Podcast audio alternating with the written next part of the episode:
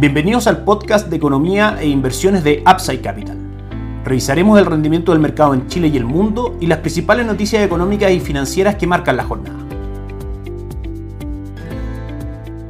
Muy buenos días, ¿cómo están ustedes? Lunes 19 de junio de 2023, soy Ramiro Galeano, fundador de Upside Capital. Les doy la bienvenida a otra edición más de mercados en Upside Capital. Comenzamos una semana que va a ser bastante noticiosa para el mercado local. Hoy día lunes tendremos la reunión de política monetaria del Banco Central, donde se decidirá el futuro de la tasa de política monetaria. Las proyecciones del mercado están con que se mantenga en el 11.25% y con que las caídas de la tasa en sí mismo comiencen en el mes de julio. Probablemente lo que tengamos que estar bastante atentos es al comunicado por parte de los consejeros del Banco Central, donde justifican un poco la decisión que están tomando y comentan distintas variables que inciden en esta decisión. Entre ellas también normalmente dan a conocer al mercado su impresión acerca de el camino que debería seguir la tasa de política monetaria y también obviamente lo que el central debería ir haciendo en las próximas reuniones. En sí mismo el mercado cuenta que la próxima reunión del mes de julio debiese venir una caída de al menos 50 puntos base. Va a ser una reunión bastante importante para el mercado que por supuesto,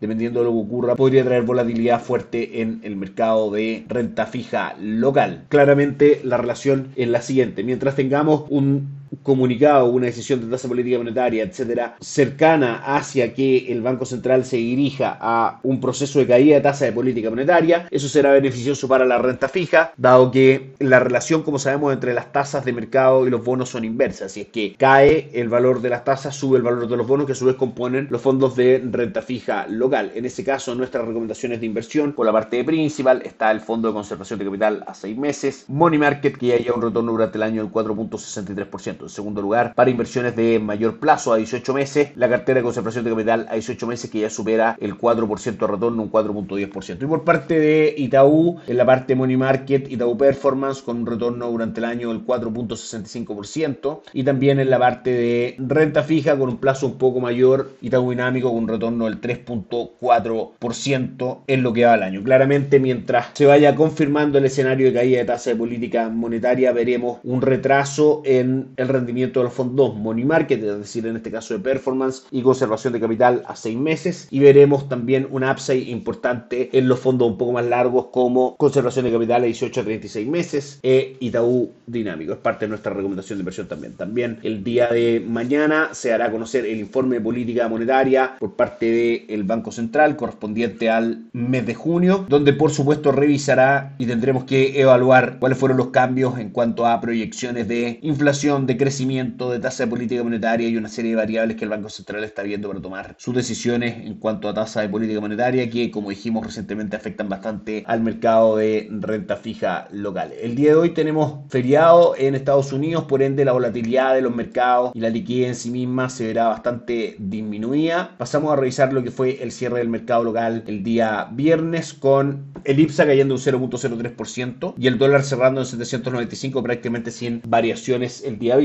Si nos vamos al mercado el día de hoy, el dólar marca en nuestras pantallas 794, prácticamente sin variaciones, y el cobre marca 3,86 dólares por libra de cobre. En términos porcentuales, cae un 0.66%, probablemente impulsado a la baja por las actualizaciones de Goldman Sachs respecto al crecimiento de China. Como sabemos, China es el mayor demandante de cobre en el mundo, por ende, una economía más contraída en China significa menor demanda de cobre y por ende caída en los precios. En general, rebajó las proyecciones de crecimiento para el gigante asiático desde el 6 al 5.4% y probablemente eso es lo que tiene al cobre el día de hoy cayendo en sus cotizaciones. El dólar index sube un 0.22%, cotizando en 102,10 dentro de los activos que probablemente tenga poco movimiento y poca liquidez el día de hoy producto del feriado en Estados Unidos. Las acciones en Chile marcan una jornada sin gran volatilidad. El IPSA sube un 0.01%, Vapores en la acción que más se transa cae un 0.32% y Sokimich B sube un 0.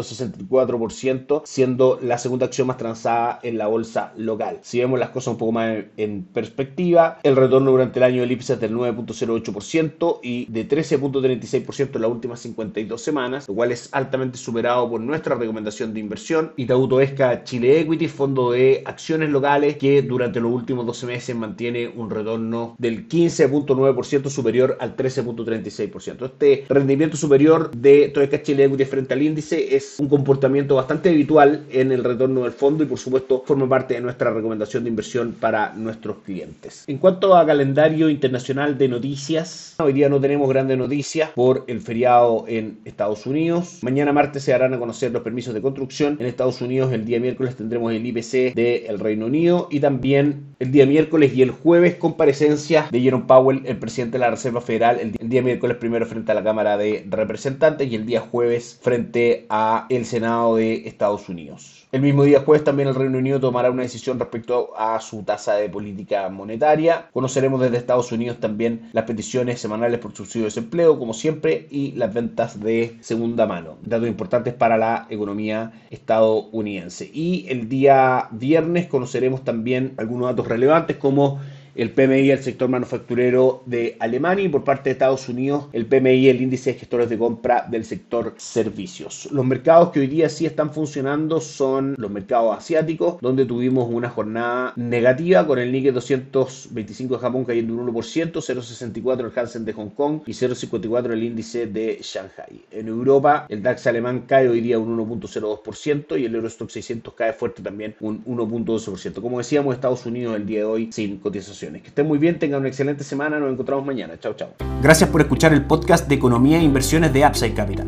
Te invitamos a visitar nuestro sitio web www.upsidecap.cl y contactarnos para brindarte una asesoría objetiva, sin sesgo y con una mirada global para tus inversiones.